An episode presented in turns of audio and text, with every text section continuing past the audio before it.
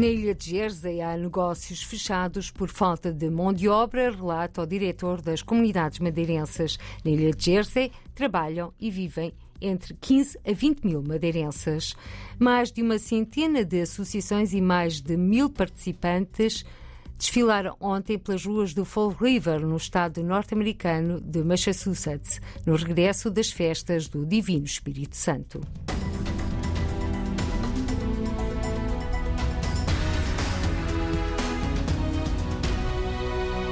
Na ilha de Jersey, onde vivem e trabalham entre 15 a 20 mil madeirenses, o diretor regional das comunidades madeirenses tem encontrado negócios fechados por falta de trabalhadores, uma situação relatada à RDP Madeira por Rui Abreu.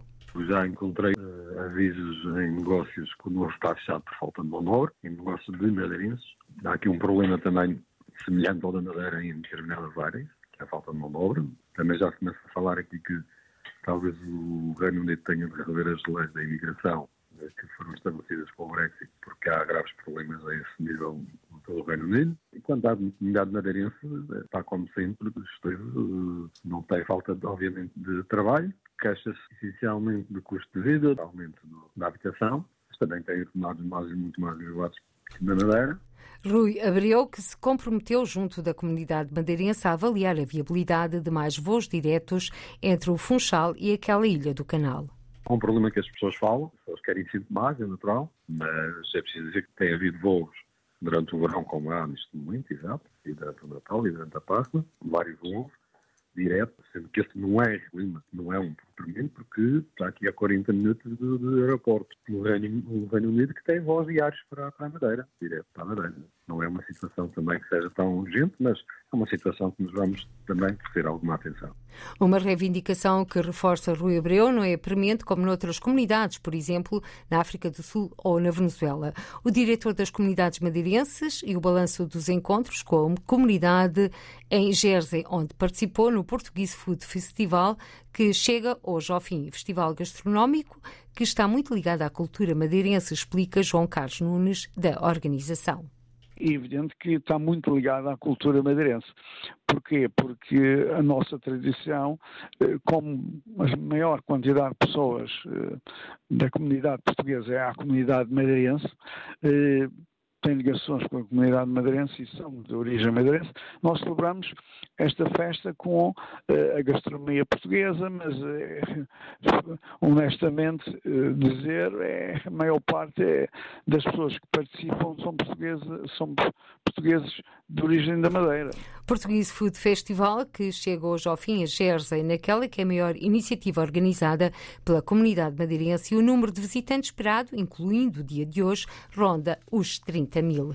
A digitalização de manuais escolares é um dos caminhos para responder à procura de quem quer aprender português no estrangeiro, uma forma de promover o ensino de português no mundo, diz o secretário de Estado das Comunidades, para recordar que o governo dispõe de 17 milhões de euros para a digitalização de conteúdos.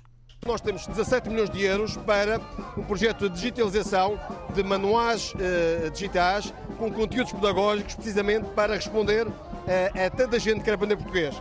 O português será daqui em 2050, teremos 400 milhões de falantes na língua portuguesa. E isto é algo significativo, é uma aposta que está a ser ganha, mas vamos continuar a fazê-la. Secretário de Estado das Comunidades, em declarações à RDP Madeira, à margem da festa do PS no sábado no Funchal, em que participou enquanto antigo presidente do PS Madeira. E com o novo ano letivo quase a começar, o presidente do Conselho Regional da Europa, do Conselho das Comunidades Portuguesas, Pedro Rupio, volta a defender o fim da propina do EPE e não só. As nossas autoridades têm uma forma de encarar o ensino do português no estrangeiro que é bem diferente do momento em que eu estive na escola portuguesa, em que fui aluno da escola portuguesa. A tutela era diferente, estávamos no Ministério da Educação, tínhamos um conteúdo programático que era idêntico àqueles do conteúdo que se seguia em Portugal, no ensino básico e secundário, e isso hoje tudo mudou. Há uma perspectiva que é interessante, que é positiva, de se querer internacionalizar a língua portuguesa, de se chegar mais a um público estrangeiro. Felizmente isso foi feito em detrimento do ensino de português para jovens portugueses residentes no estrangeiro, e esse é, neste momento, na minha perspectiva, o grande desafio, é de se abordar esta questão de satisfação a qualquer destinatário, e isso passa por uma visão diferente sobre o assunto, ter em consideração cada público-alvo em função da sua realidade. E relativamente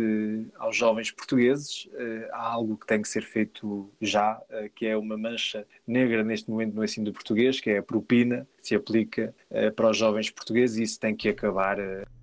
Pedro Rupio, presidente do Conselho Regional da Europa, do Conselho das Comunidades Portuguesas e os desafios que se colocam ao ensino português no estrangeiro, quando estamos a 3 semanas do arranque das aulas. É uma das maiores festas da cultura açoriana no mundo, as festas do Divino Espírito Santo de Fall River, no estado norte-americano de Massachusetts. Mais de uma centena de associações e de 1000 participantes desfilaram ontem pelas ruas do Fall River. O desfile acompanhado pelo jornalista da RTP Açores, Roberto Moraes. Foram mais de 3 horas a percorrer algumas das principais ruas de Fall River, com temperaturas superiores a 30 graus centígrados. Este ano o desfile foi menos participado, mas mesmo assim teve perto de 10.000 pessoas a assistir.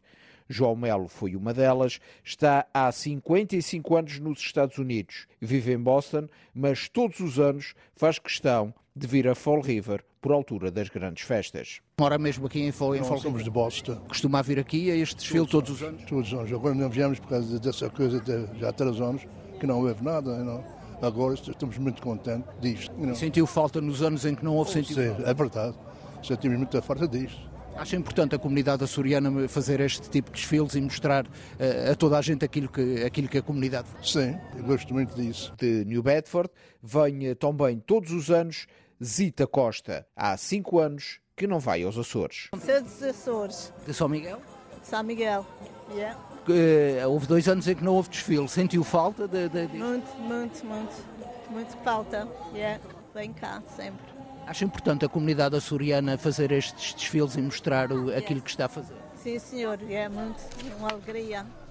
O presidente do Governo Regional dos Açores, recordo, foi o convidado de honra deste ano das festas do Divino Espírito Santo do Fall River, que ontem tiveram o ponto alto com o desfile etnográfico pelas ruas da cidade norte-americana. Na Venezuela, centenas de portugueses retomaram ontem as festas em honra de Nossa Senhora do Livramento, padroeira da freguesia do Curral das Freiras, na Madeira, uma tradição interrompida pela pandemia do Covid-19.